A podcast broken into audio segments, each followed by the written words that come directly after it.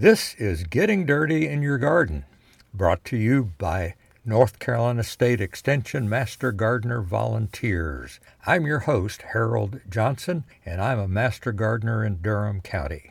Beware, or if you will be aware while gardening, you can avoid a surprise sighting of one of the critters that coexists in our landscape a snake. Dr. Ron Sutherland shared tips on living with and appreciating snakes. Sitting on Dr. Sutherland's deck as we talked, the wind and frog sounds in the recording confirmed we were enjoying the outdoors. Ron, we should be getting rid of the snakes in our yard because they pose a hazard. They might bite us and come on, tell us how to get rid of them. well, I don't think you should get rid of the snakes in your yard. Snakes are snakes are important parts of the ecosystem, whether your yard is, is a quarter acre or, or 400 acres. Uh, there's there's a variety of snakes here in North Carolina that you you would have, and and they they all play very interesting roles. They're they're predators at different scales. You know, I don't I don't think you want to don't want to mess with Mother Nature in that respect by getting rid of getting rid of predators, especially that are predators that are that eat things that eat plants. and snakes themselves don't eat any of your plants.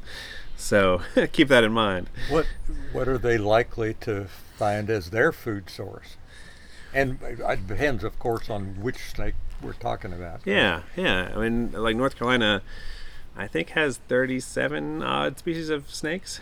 A lot of those eat rodents, so they're eating your voles, your mice, your rats. You know, the small snakes, uh, things like mole king snakes that live underground. Corn snakes often live underground, and they're chasing the voles that eat your your hostas. My parents have been struggling over in Wake County uh, with a vole infestation, and uh, I think I've got them convinced that they need more snakes. they don't kill snakes, but uh, even then, they, they still have too many voles, and, and it's probably because the the snakes that would be there are getting run over on the road.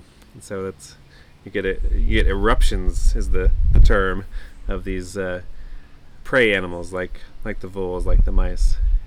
Other snakes eat, uh, you know, things like slugs and earthworms, frogs and, and other amphibians. Snakes eat those a lot. So, and then there's some snakes that eat other snakes. Things like king snakes uh, will eat other snakes. So.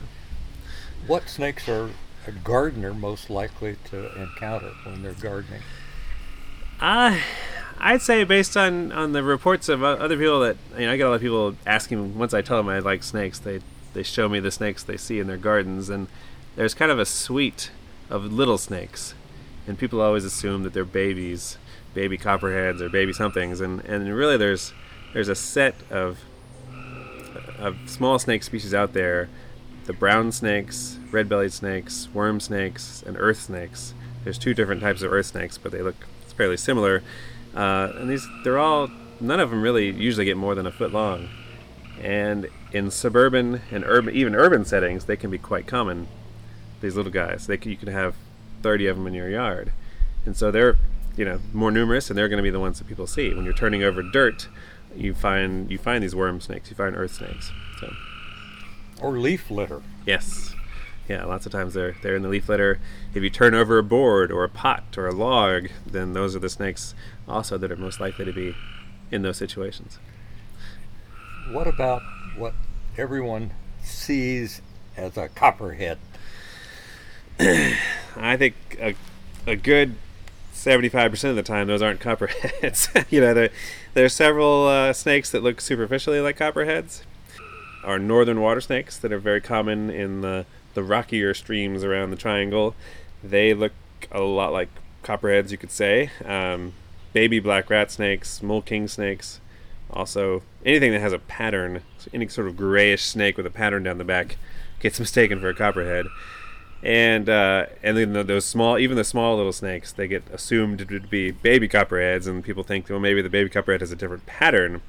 Really, baby copperheads have the same pattern as adults, but they have bright green tails.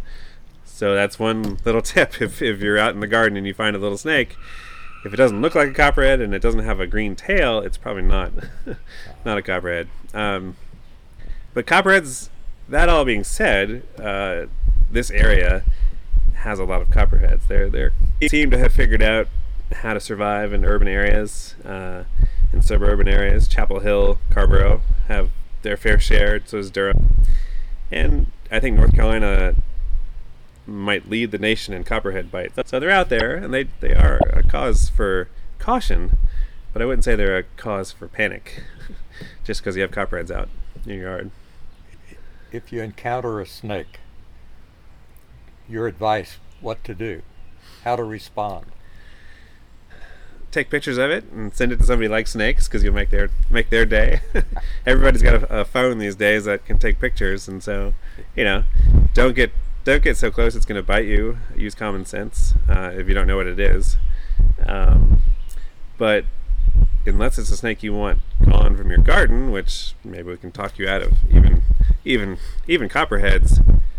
If you're in an area that has copperheads, removing one or two now and then is not going to affect the population. So you're not you're just really making room for another copperhead to move in. If you if you drive one off seven miles, you're just you're making territory available for the next copperhead to move in. So, um, so so even if you're if you know if you're not going to mess with a snake, just let it alone. And if it's in the way, use a long stick and gently move it out of the way. And you know, so snakes are as long as you know where the snake is, it's rather easy to, to deal with snakes in a way you're not going to get bit.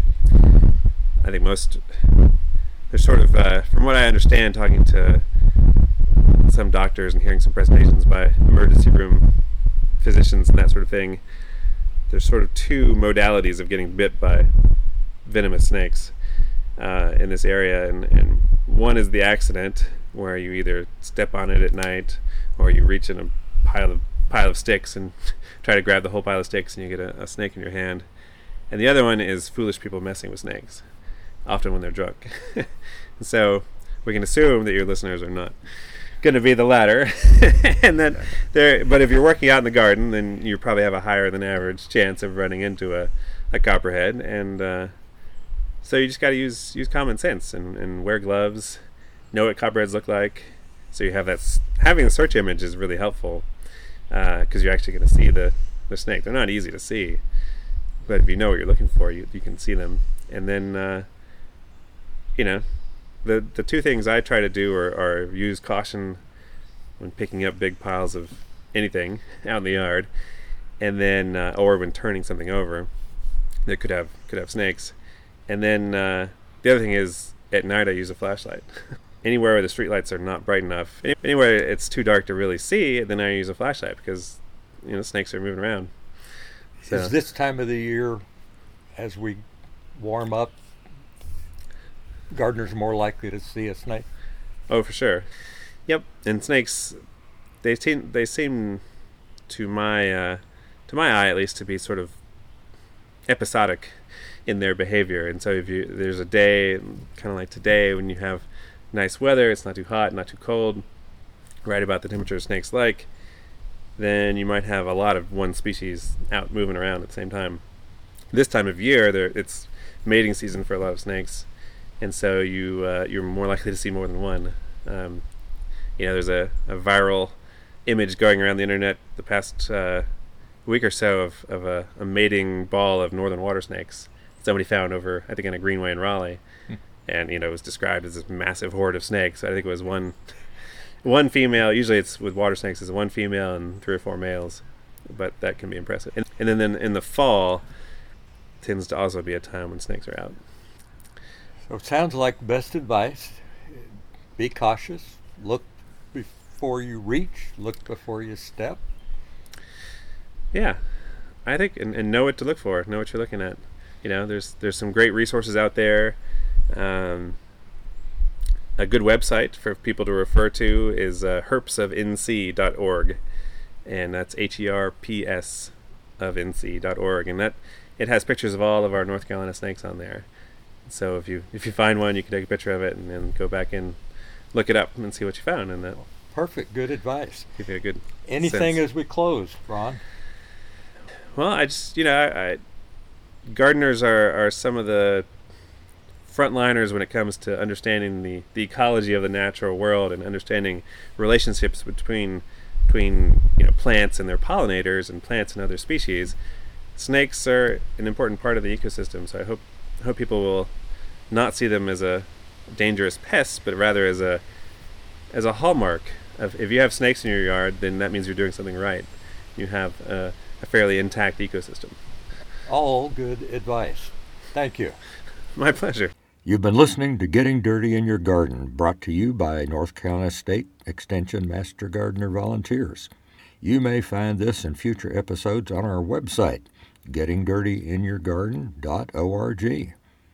Episodes of Getting Dirty in Your Garden are available as a downloadable podcast, and thanks to Georgiana Kiggins, an Extension Master Gardener volunteer in Lee County, a transcript of each episode is also available on the website. Till next time, why not go out and get dirty in your garden?